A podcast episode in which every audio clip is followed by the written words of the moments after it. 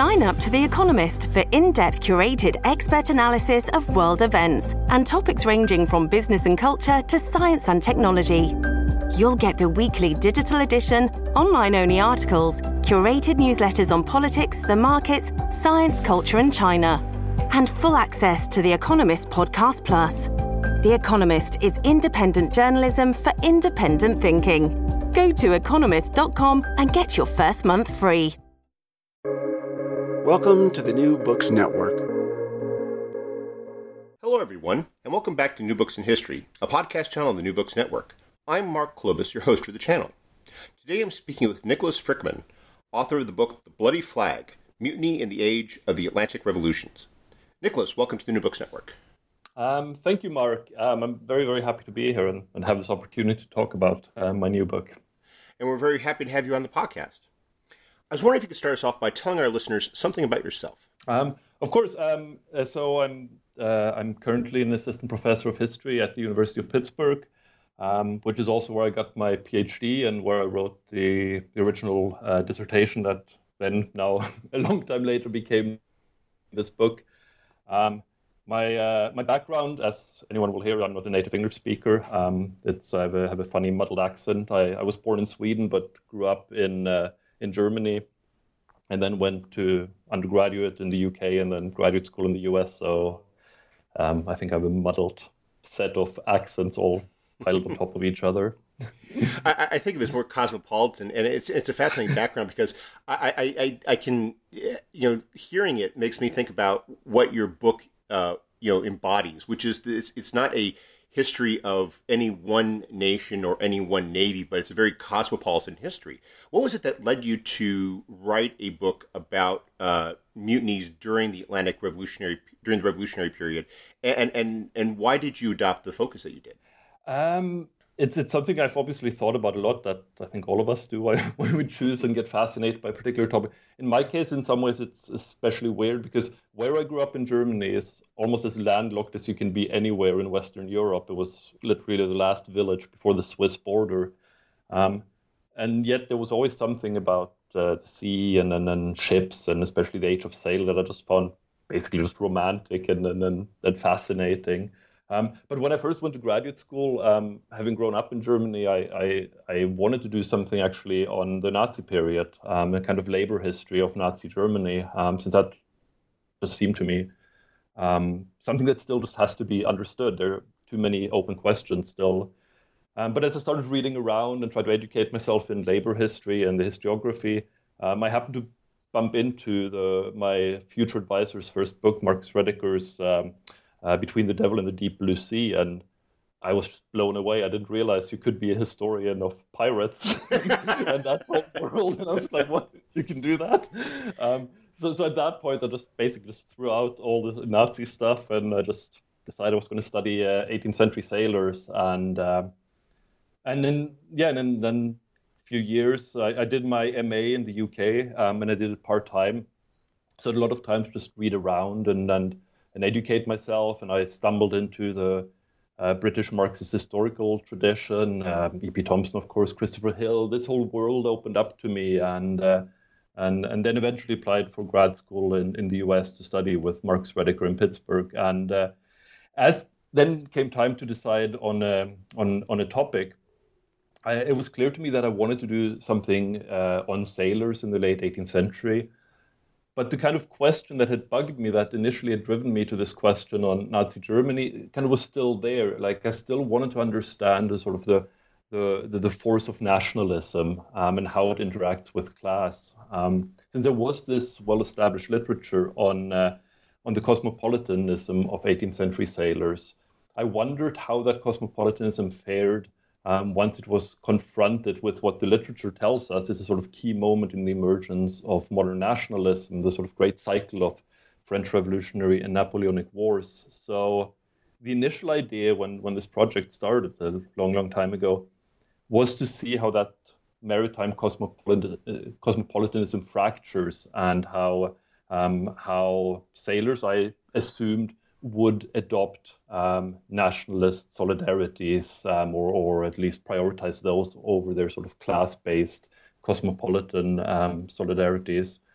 Um, I thought from the beginning, if, if I want to uh, try to understand how this cosmopolitan multinational world shatters into national units, I couldn't just study it from the perspective of one nation or imperial space, um, because that seemed to uh, predetermine the outcome. Um, I would start with uh, the fractured or the sort of the, the, the, piece that had broken out of the whole. So, given my particular um, um own biographical background, I had a few languages that kind of had assembled over the years. Um, I grew up speaking Swedish and German um, as a child, uh, Swedish with my family, German outside of the home. I lived briefly in the Netherlands, so I, I knew how to speak and read Dutch. Um, I'd had French in school, obviously, I spoke English. Um, as a native Swedish speaker, I can read Danish and Norwegian fairly easily. So I try to assemble as many of these languages possible to to try and recreate um, um, this multinational space of the Atlantic. But of course, um, whenever you go beyond one one just one national unit, uh, you, you get problems because you can't do everything, and you somehow have to justify your selection. And, and I do feel uh, um, um, that not having included, for instance, Spain and the Spanish Navy, the Russian Navy, the Ottoman Navy, um, is a problem. But there's only so much you can do, obviously. so, so in the end, I, what I do in, in the book, I focus on the um, the British Navy, the French Navy, and the Dutch Navy primarily, and also look a little bit at the, at the United States and, and at Sweden in, during the 1790s. I sort of start with that as my um, kind of sample and then see what happens in, in those navies. Um, so, oh, and why mutinies? That actually was sort of um, initially just a practical matter. I thought, well, um, um, as a sort of, there's a tradition of basically looking at uh, uh, court records to to get the bottom-up perspective of ordinary people. So I figured um, that would be a place where I could find um, um the voices of ordinary sailors um, who get in trouble and who have to explain themselves. Um, once I started looking at it, I just found so many mutinies that uh, uh, the product kind of shifted to, to, to studying mutinies themselves rather than this initial question. So, so yeah, so that's kind of how I stumbled into this. It's a, a, a, that's one of the things that, that fascinated me as I was reading about was the sheer number of them because you, know so, so many of the, of the histories and, I, and I'm not a specialist so I have not read too deeply into the area but you you, I mean, there are certain famous episodes, such as uh, the Spithead Mutiny in 1797, but the the sheer number that you identify really illustrate how it's this it's this perennial issue that that's of great concern that we're not talking about the Horatio Hornblower you know you know happy and diligent crew here that there are a lot of crews in in, in this during this period the uh, of, of, the 1790s where there's a lot of, of, turmoil uh, reflecting both the uh, ship dynamics, the, the, the hierarchy, the tensions there, but also what's going on in the broader world with revolutionary ideals, the notion of the citizenship of man, and this idea that you describe of, of these sailors who have a very you know, who had this who had this very radical concept that maybe ships should be governed differently, that maybe we should have a, a different way of making decisions in, in, in, how we operate, given that we're in this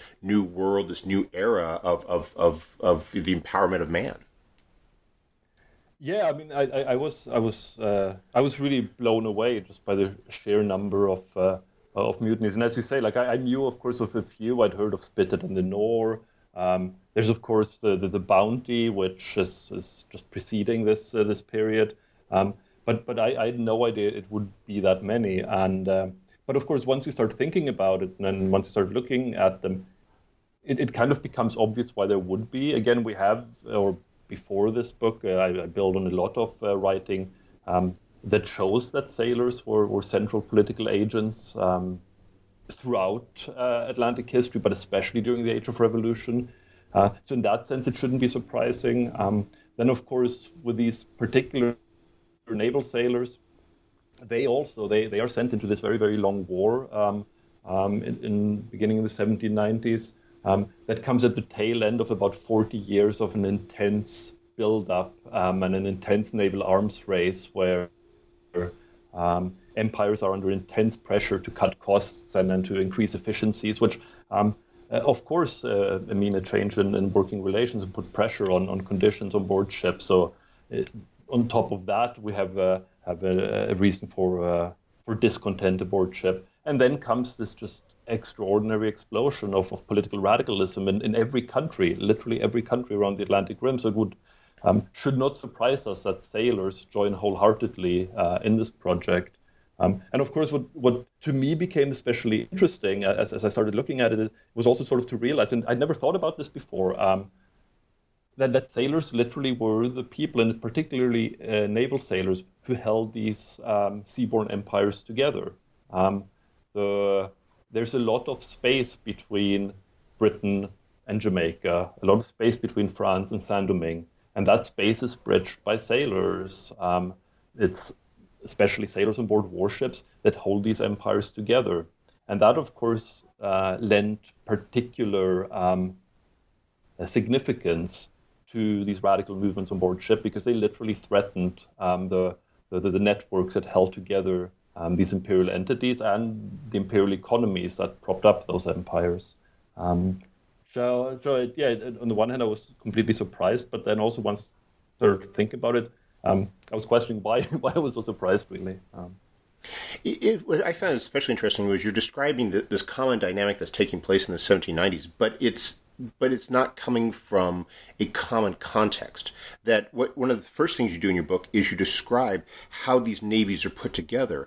And while there are certain broad similarities, such as uh, you know there, there's a preference for you know having people in these navies who have a sailing background, the recruitment practices, the retention practices are often very different. I was wondering if you could perhaps give us a, a, a brief overview of, of, of, the composition of these different navies, how they recruit their sailors, and, and how that uh, helped to set the stage for some of the discontent that you describe in the book. Uh, certainly. Yeah, I think um, there are very significant differences which then do come out as, as, uh, as, as sort of tensions begin to rise. But one thing first to note, which I think is is is, uh, is important to realize that by the late 18th century, almost the entire Western European coastline, um, or the people living along the entire European coastline, were under some form of obligation to serve the state in wartime. This was unique, that type of uh, um, geographical uh, requirement on people to, to offer up their labor to the state. Um, armies recruited themselves uh, quite differently in different ways across the continent. Um, the one exception is the Dutch Republic, and I can talk about that in a second. So, everywhere coming out of the Middle Ages into the modern uh, period, um, forms of coercive recruitment developed all along the coastline. Now, the most famous one, of course, is the British, which is impressment, which in some way even though there were institutional changes along the way that made the system more effective. Um, but it essentially remained unchanged from the medieval period when it first developed. And this simply uh, was a system of just literally grabbing people off ships or uh, or targeting places on shore where likely sailors would uh, um, gather and just grabbing them and forcing them on board ships. So it was a form of large-scale state-sanctioned kidnapping of maritime labor, essentially.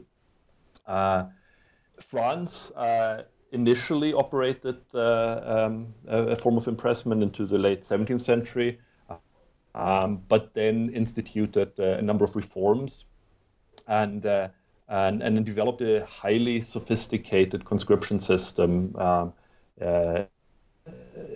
under which every man of uh, working age living along the coast and certain navigable rivers had to register their name with a, um, a, uh, a recruitment agent and then in return for getting certain benefits like uh, um, uh, invalid insurance or uh, uh, or payment for widows and things like that, um, and also exemption from certain taxes and other duties, they would be expected to serve every few years during peacetime and when called up uh, uh, during wartime. So this was kind of a, um, and this was a, for the time late 17th and 18th century, it was a highly efficient bureaucratic system. But of course, the bureaucratic networks were not as efficient then as they would eventually become in the 19th and 20th century. Um, so the French had a much harder time recruiting sailors than the British, who just used brute force. Um, however, uh, for most of the 18th century, the the French and then other the Spanish and the Scandinavian navies had modified version of this sort of French conscription system.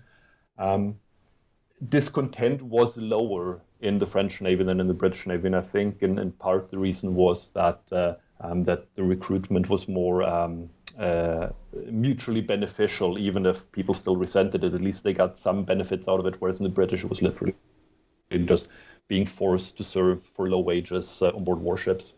Now, the, the, Dutch were interesting because they, they unique among all the major navies, uh, uh, used no directly coercive recruitment. They instead outsourced it to a system of uh, private uh, labor brokers and, and, what's often referred to as crimps. And what they did was that they would uh, basically um, sort of uh, the, the, the, bottom layer of this Dutch system was uh, a network of tavern keepers in, in Dutch port cities who would invite in people who looked like sailors. They would offer them room and board and entertainment on credit. Um, and once they'd run up a debt, uh, they would then facilitate uh, the entrance of these sailors into um, either a warship or a Dutch East India ship uh, and would then be paid the advance that the sailor would normally get. They would be paid that uh, by the Navy to, to, to make up the, the debt the sailor had accumulated. Um, also, in terms of uh, the, the, Dutch uh, being unusual, was that historically the Dutch um, they reserved the worst jobs in the Republic, and this definitely included service uh, in the Navy to uh, foreign migrants. So, in the Dutch Navy in the late 18th century, anywhere between 70 and 90 percent of a given crew was not born in uh, the Netherlands itself. Um, the Dutch drew primarily from uh, from the sort of core areas of the Holy Roman Empire, a lot of Germans, uh, Bohemians, Hungarians, and, and so forth. Uh, in terms of uh, sort of uh, composition, in terms of national background, the French were among the large navies the most homogeneous. Here, somewhere between 20 and 30 percent were foreign born, um, so somewhere around 70 to 80 percent were uh, native French born, and the British were somewhere in the middle. They were, an average ship was perhaps 50 percent English born, 20 percent Irish, um, and the rest from all over the world. So they were um, in various degrees, they were uh, highly cosmopolitan, the sort of Dutch at the far end, the, the, the French at the, the less cosmopolitan end, and all uh, um, were recruited uh, more or less through direct coercion. So even the Dutch cases was ultimately um, a sort of exploitation of poverty and using the sort of structural force of poverty to push people into a, highly disagreeable um, work situation. It's an interesting uh, series of systems that you described that that uh, I, the thing I find fascinating about the Dutch is how it's it's very capitalistic. You don't you don't have that monarchy, traditional feudal, uh, you know, uh, post feudal society that you're talking about, where there, there's the hierarchy and you respect the order. It, it, it's much more oriented towards well, we don't quite have that. We have this business system, but you nonetheless have the, this this notion of people that are in uh, you know, to a degree, it's, it's forced servitude. It's not quite slavery, but it, it's, mm-hmm. it's, it's, it's, it's, you know, it's in some ways it's a little indistinguishable. And, and yet then you have in the 1790s this explosion of, of enthusiasm about, uh, about equality and, and, and, fraternity and, and, and this, and, and the, that creates this, this really fascinating social dynamic that you describe in your book. So how does these how do the ships start to reflect what's going on with the French Revolution, what's going on with uh, a lot of the uh, rhetoric that's coming out of the Enlightenment, and, and, and, and what is it that's leading them to take this extremely drastic step towards mutiny, knowing what mutiny entails, potentially? Um, I, I, think uh, I mentioned this. That I think it's in the conclusion of the book. It was one of my favorite finds in in the archive. And you know, you have like uh, any sort of project, you have like a few which just sort of stick with you. And you were so happy when you found it in this case, it was a um, it was a petition that French sailors wrote in uh, in '93 uh, or '94, I forget. Um, and in one of the slogans they put on this petition, the petition was basically for shore leave. They, they wanted to get off uh, the boat and uh, and then and be on shore and then be with their families and friends and, and so forth. Um, and on the, on the, petition they put the slogan "Liberty or Death," um, which of course was a very common revolutionary slogan of the era. But I suddenly realized that it also had a, this much deeper meaning um, for the sailors because liberty was what sailors traditionally re, uh, used when they t- uh, spoke about shore leave. So that when they talked about that they want liberty, um, one meaning uh, was for them to get off the boat and be on shore.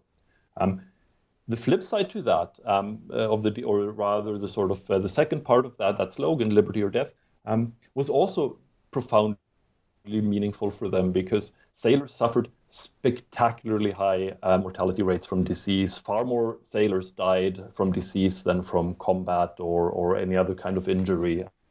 Um, and the numbers are really staggering. Um, so, for many sailors who were sent uh, uh, to do duty in the West Indies, for instance, um, the chances were very, very high that they would not return, that they simply would be killed by, by yellow fever or malaria. Um, so this demand, liberty or death, had a very literal meaning for them. It like liberty, get off the boat, or death, because otherwise there's a very high chance that they actually going to die. Um, so this was to me sort of a, a key insight uh, when I realized this that that sailors had a sort of a, a, a material existence. As, as I mean, this is not this is certainly true for, for other population groups too, but I mean, my concern, of course, was the sailors. Um, that these types of sort of grand political slogans, they're filled in with people's, uh, with meanings that are derived from people's material conditions. And in the case of the sailors, it was particularly stark. Um, this was one instance. Also, you look at uh, um, simply the kind of political micro society that is created on board ship. It's the purest form of tyranny imaginable. Um, all power flows from the single figure of the captain, and all power flows downward formally. Um, it, it's um, those who at the bottom or the receiving end of uh, of authority are com- formally completely disempowered. Of course, there's always resistance. There's ways of getting around, and and, and so forth, and there's everyday negotiation happening. But formally, it's a pure tyranny. So again, when this sort of if language I could, starts. So, if, if I could interject sure, real quickly, sure. there, there's a point that you make in your book that, that, that, that probably would help for some context. Is that we're not talking? Is that what you're describing here is not necessarily the norm when you're talking about uh, the the the this, the uh, civilian merchant practice. There, you describe a, a, more of a tradition of of cooperation. Uh, the crew is, is is part of the process. They they profit from it, and of course they're they're, they're far better remunerated for it. So what you're describing here is, is not just a, a sense of, of a hierarchy that you know where they just suddenly discovered that they were knowing that they that they that they could be doing better. It's that they have this contrast that really helps to illustrate for them this idea that, wow, we really have it terrible. It's not just an abstract notion of maybe we should have liberty. There's this real world example of, well, in, in, in the, in, the private merchant marine, which many of these sailors come from, it operates very differently and arguably more successfully too. Uh, yeah, I mean the, the question of success is, is, is, hard to sort of judge because I mean the, the Royal Navy was extremely successful, not, not, for the sailors in it, but but as, as sort of a, an imperial institution that, that, that, did its job. But I think but the, the point you make is is, is, is critical and extremely important. Um, there is a kind of uh, fake debate in uh, in uh, Atlantic uh, maritime history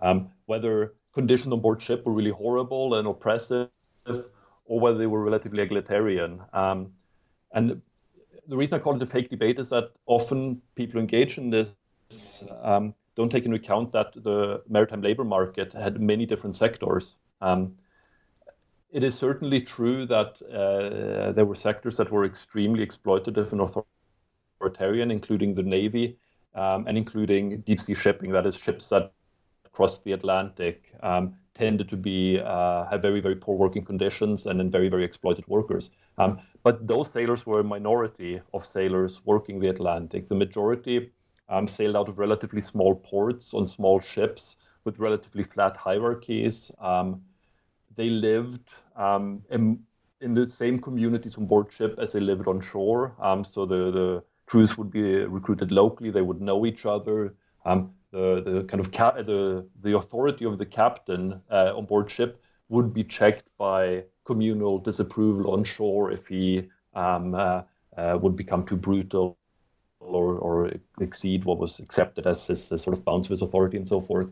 Um, now, those two sectors were kept relatively distinct until the middle of the 18th century, but because the size of navies mushroomed beginning in the 1740s, um, there was an intense hunt for more and more maritime labor, and more and more people began to migrate from the um, um, what sometimes or what, what can think can be thought of as sort of uh, coastal or riverine shipping into deep sea shipping. So there were more and more people who were socialized into a world of relatively egalitarian hierarchies at sea, into these harshly hierarchical and authoritarian um, uh, uh, situations, both in the in, in, in the deep sea merchant shipping, but especially in the navy, which was uh, really extreme when it came to um, to, uh, uh, to, to the hierarchies and and the, the violence with which they were uh, enforced on board ship. And one of the arguments that I make in the book is that um, it's a sort of combination of the experience uh, of those hierarchies and of the authoritarianism and how they become interpreted, and then how the language of uh, radical republicanism that is spreading around the revolutionary Atlantic, how sailors take that on to interpret their own conditions, and that is given additional um, uh, um, force by the influx of people who have experienced a different form of being on board ship, a much more egalitarian form. And it's kind of those two streams um, of political experience that come together um, and, and, and, and lay the basis for this, this huge wave of, of ever more radical mutinies that we see unfolding during the 1790s. I was wondering if you could describe maybe one or two of these mutinies that you think are uh, particularly uh, symbolic or representative of this dynamic that you're talking about. Uh, can you give us a sense as to uh, what were some of the, the immediate causes and how these mutinies unfolded? Were they simply slaughtering the officers and then uh, becoming pirates? Were they uh, trying to appeal to a higher authority over the heads of the captains? Or were they uh, you know, basically uh, abandoning their, their allegiance and, and, and, trying to you know seek some freedom elsewhere? So with that, uh, so one of the things I, uh, I discovered is that um, there's a whole sort of typology of different types of mutiny, um, but also that uh, initially each navy has sort of a different pattern of how people mutiny. Um, but those patterns and the sort of waves tend to flow together and harmonize towards the end of the 1790s when when the when the sort of the type of mutiny you described here at the end is sort of much more violent, the sort of rising up, overthrowing the power of the officer, sometimes killing them, and then just sort of disappearing over the horizon. That becomes very prominent at the end of uh, the decade uh, when um, when the sort of conflict between officers and crews has really become become extremely bitter um, on both sides. But before that, it sort of it starts differently in each navy. So in the French navy, there's a kind of combination. On the one hand, once a state uh, authority collapses at the beginning of the revolution, there's a real sense of joy of, of, crews just testing the boundaries and just saying no for the sheer fun of it. That they know because like that, that these officers, who by and large were aristocratic, they had no authority anymore. So there's a kind of um, there's a, it's sometimes quite just funny to sort of see how, how sailors just because they can say no now. um, so it really becomes kind of anarchic. But what's fascinating in the French case is that, that those types of anarchic mutinies they tend to only happen when crews are in home water. So when they anchor off Brest or Toulon or Rochefort, they don't tend to happen in the colonies. And in the colonies, those same uh, sort of chaotic anarchic sailors they display a sort of profound sense of uh, political responsibility. You can sort of see in how they mutiny and to how whom they appeal and how confused they are that they try to work out um, who has authority over them. They, they have a strong sense that uh, they're now serving the French Republic at sea, um, and this includes the French Republic's colonies overseas. Um, but they're not quite sure who has a right to make decisions and who has a right to, to give them orders. Uh, pretty quickly, it appears that uh, um, it's no longer the established uh, military hierarchy um, because that was established under the old regime. So that becomes, um, uh, uh, they, they, they disregard that quite soon. Instinctively, the sailors tend to give priority to local authorities on shore, so the municipalities in the particular port city they find themselves in and that works well when they're in France. Um, but in the colonies, it becomes difficult because there are all the issues um, um, or local politics are intersected with the politics of slavery and the politics of race. Um, and the sailors, by and large, uh, instinctively side with people who are like themselves, that is, poor white people in, uh, in the port towns. Um, but they rub against the racism of those people in the colonies. Um, so they're torn back and forth, and they don't know who who who's sort of lead to follow. And that in the French Navy has the effect that ultimately they fall back upon themselves, um, that they sort of resurrect the age old traditions that when in crisis, ultimately those who decide over ship are the ship's crew. Um, um, so, and, and, they begin over time to sort of uh, articulate um, a political theory to justify that um, when there's a crisis situation, it's the crew that decides collectively. Um, so that's kind of the, the French uh, predominant form of mutiny. The Dutch, in part because they uh, uh, they're so multinational, their mutinies tend to just be chaotic. They erupt and they want to run away. Um, so there's relatively little um, sort of sophisticated political content uh, among Dutch mutineers. The British case, um, here mutinies develop essentially as, as strikes, and then it's it's fascinating over the first few years of, um, of, of, of the war to sort of see how the form of mutiny develops uh, among British sailors. That what they do from the beginning, or uh, is that they go on strike, and what that means is that they barricade themselves below deck. They just say we're not going to work and we're not going to come up on deck until um, our uh, our uh, our demands are met. Uh, the officers, of course, strike back, um, ultimately with violence, and then very quickly, what uh, one historian, Jonathan Neale, um, uh, has described as an armed strike develops. So the typical mutiny then in the British Navy uh, gets gets a sort of particular type of formula, which is that in the middle of the night, usually at the uh, change of watch when people are moving around, but it's dark. A number of mutineers create complete chaos below deck. They, they scream, they make noise, they throw things, they push people around. Um, and as they've created that chaos, they basically lock down the lower deck. They, they, they shut all the access points. They pull in some of the great guns and point them towards the quarterdeck where the officers are. And then they barricade themselves below deck with control of all the ship's uh, weaponry, and then they make their demands. Um, so it's sort of at that point, it's simply that now it, it, it's, it's, simply a negotiation between who has more power. Um, and so in that sense, uh, uh, the, the, British, uh, in, in, the British Navy, mutinies are really an expression of, of class warfare in an extremely literal sense. Um, so that's kind of the, the sort of the, the, patterns that develop in the different navies. And then, as I said, um, as the sort of two sides clash, increasingly a new form emerges, which is this sort of violent takeover mutiny, where um, sailors just they don't even make demands anymore; they just rise up, kill their officers, and run away. Um, and, um, and, and, there's a part of that dynamic that I thought is especially interesting, and is especially considering what happens by the end of the decade, which is how many of these crews, upon mutinying and killing their officers, then effectively uh, defect to France maybe not to, to become part of the French Navy, but to, in effect, seek the protection of the French Republic, which they see as far more sympathetic to their vision, their ideals, and, and, and of course, you know, uh, more capable of providing them protection than if they were to simply be on their own.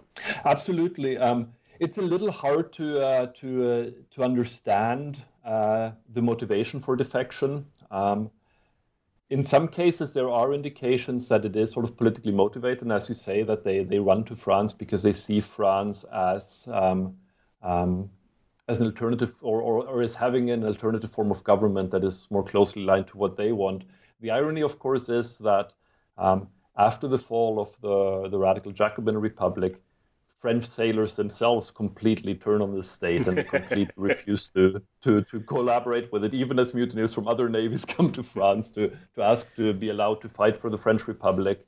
Um, I think the majority probably. Um, uh, so, so, in the British case, there is this uh, huge eruption of, of mutinies that's bitter in the Nore, which is a kind of uh, uh, breaking point where British sailors go all out. They establish what then becomes known as the Floating Republic. It's a sort of two month long, basically general strike in the in the home command of the British Navy, and they develop extremely sophisticated forms of uh, of political self organization uh, while they're at it. And this is crushed extremely violently. Um, and after that, we can see how people just sort of flood out or flood away from Britain. They, they go to France, uh, they go to the United States, they go to the Dutch Republic. And it's a sort of mishmash. In some cases, it's clear people just want to get away. Um, in other cases, they go to France because they think uh, this at least is closer to the political project they have in mind. And in some cases uh, where they go to the, the, the Dutch Republic, one gets a sense that they go there because now they have an opportunity to fight against Britain. It's less that they want to uh, sort of embrace Dutch republicanism. It's just that they have the opportunity to sort of try to strike back at Britain. So, so it's a mix of, of, of, of motivations. But what is clear is that there's a sort of sharp decline. And this is coming back to sort of my initial interest in this project, where I thought, thought that I would see an increasing um, uh, identification with the nation. The opposite is actually true that by the late 1790s, as these wars drag on, that people become more and more disillusioned with all nations, and they, they the general trend seems to be that they run to a place where they think they they can have it slightly better, but not for really any positive identification with any nation or any political project. Though, as I said, with France, it's it's there's there some people see this as as as promising politically, but the majority just want to get away. And that gets to uh, the dynamic you describe in your penultimate chapter, which is mm. how the French, uh, after uh, the mutinies at Spithead and the Nore, try to, in effect, weaponize mutinies as a way of immobilizing the British Navy when they're thinking of conducting an invasion of of, of uh, Ireland. This, this, is, of course, the uh, Lazare Hoche and, and, and, and this project that ultimately is uh, is is uh, you know canceled in favor of of uh, Napoleon's invasion of, of Egypt. But you have this period in which you, are describing how the French are are, incur, are, are, are fostering this sense of of, of you know, rising up, of embracing this new ideal, because they think that it will be very beneficial. And, and, and, and to make clear, this is after the Jacobin period. We're talking about the Directory here, but in mm-hmm. which you know could argue is more much more cynical government, but they nonetheless appreciate that this is something that could really work for them, and and, mm-hmm. and possibly even bring them victory in in in this war against the British. Yeah, yeah, for sure. I mean, the uh, the at, this point, of course, uh, the, the, French Republic has become uh, imperialist, and then there's relatively little left over of sort of bringing liberation to peoples beyond France. Um, but nonetheless, they, they they're still very much in favor of revolutions in other countries um, among their enemies. Uh, so yeah, I mean, there's also the, there's the the yeah, the so-called Black Legion, where uh, there's sort of one of the projects I want to do look more closely that where, where the French basically they just gather up a whole bunch of troublemakers, uh, deserters, criminals, royalist renegades. They load them onto ships, take them to Wales, and just dump them there. just go forth and and and, and spread mayhem. so so they're clearly that the French are trying to do this. Um, I think that they're a little skeptical about um, whether it will succeed in, in, in the Royal Navy, and it, it's um, it's really the Irish sort of emissaries of the United Irish who, who keep trying to convince the French that uh, that their people will rise up, and and the French would like to see it, but they're also a little skeptical that it actually will happen. So, which is then why, as you say, um, they uh, um, they withdraw uh, their resources from the Atlantic coast and from the plans to sort of get to Britain through Ireland, and instead favor the uh, the project of invading Egypt instead. Um, which of course is a miscalculation because uh, right as they set sail for Egypt, uh, the United Irish Rising erupts in Ireland and, and they have to scramble to get uh, resources there. And um, the United Irish Rising was preceded by um, Irish radicals who who they what they saw while the, the, the Great Fleet mutinies at Spithead in the Nore were a failure from the perspective of the sailors that they, they got relatively few cons- sessions, and, and, and they, they were cracked down upon very, very hard in its aftermath. Irish radicals looked at it and saw potential. Um, they realized that uh, um, the sort of Britain's famous wooden walls are actually quite fragile and they can be made to collapse. So, for about a year after the collapse of the fleet mutinies, the Irish are extremely active in uh, in basically establishing uh, cells on board um, the, the, the the, Western Squadron, which is uh, is the squadron that basically patrols the seas between France and Ireland. Um, and then they, they, they swear people in, and on several of the large ships they have uh, um, sworn insurgents uh, that number up to 50, 60, 80 people on, on, on multiple ships that basically stand ready to, to rise up, take over the, the Western Squadron, and turn it into an incipient United Irish uh, Republic Republican Navy. Um, ultimately, it fails because uh, um, obviously the United Irish Rising itself fails. There, there's no French support that comes, but it's nonetheless it's it's a it's a it's a fascinating underground network at the heart of the British imperial establishment. That right under their noses there's this really extensive um, Irish conspiracy um, and very very active um, um underground uh, radical underground activity on board the ships of the uh, British Navy. And what to me was especially fascinating here was that these ships are extremely crowded. Uh, one of these large warships has six, seven hundred men all pushed together. So it's extremely hard to, over months and months and months, to have a conspiracy to rise in violent mutiny when the day comes without most people on board ship knowing. Um, and that includes not just the Irish, but also all the ethnically English and, and Scottish sailors on board those ships who all kept their mouths shut. Um, the the conspiracies only emerge or, or, or, officers only told about the Irish conspiracies once the United Irish Rising itself has failed and it's clear that the project is not going to go anywhere. That's when suddenly people come forward and start snitching on their shipmates.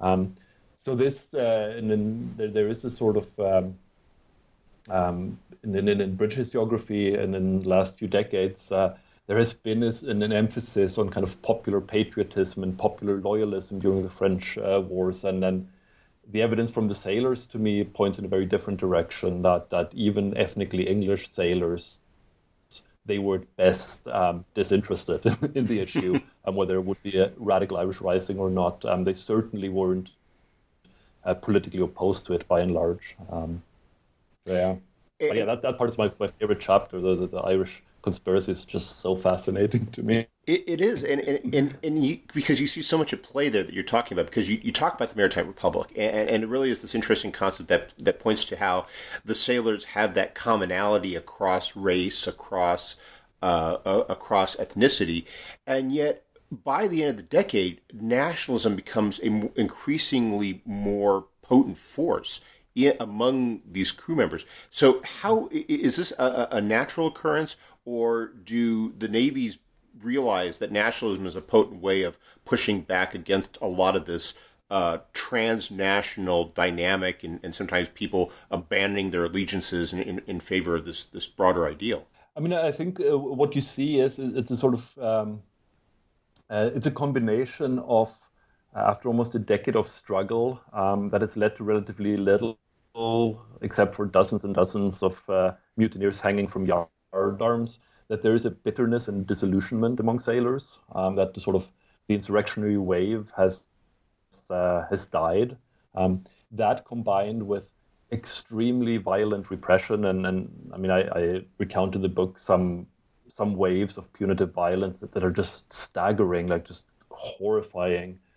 Um, and that type of repression combined with a explicitly ethno-nationalist appeal. Um, so we see this, uh, for instance, very strongly um, uh, when when these Irish conspiracies are uh, um, are uncovered.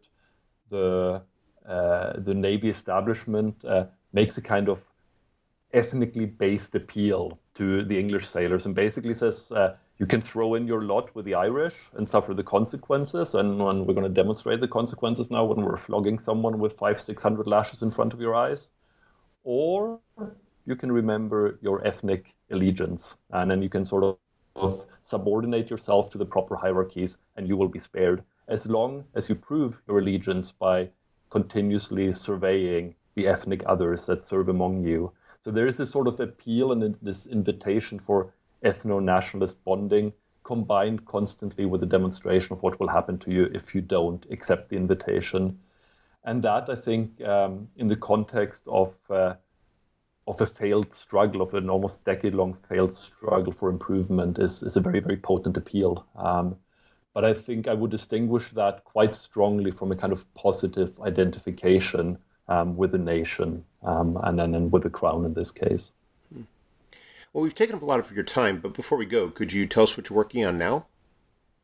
Um, yeah, for sure. Uh, uh, well, right now I'm working on childcare mostly, but, uh, but, but in terms of uh, of of, uh, of sort of broader projects, so one of the um, one reason why this book took really long uh, to write was that after I'd found all of these mutinies, and then I'd found that they had something in common that there was really some kind of maritime space um, that went beyond individual nations, and that this uh, maritime space had a genuine revolution, a kind of genuine Atlantic revolution in the so-called age of Atlantic revolutions.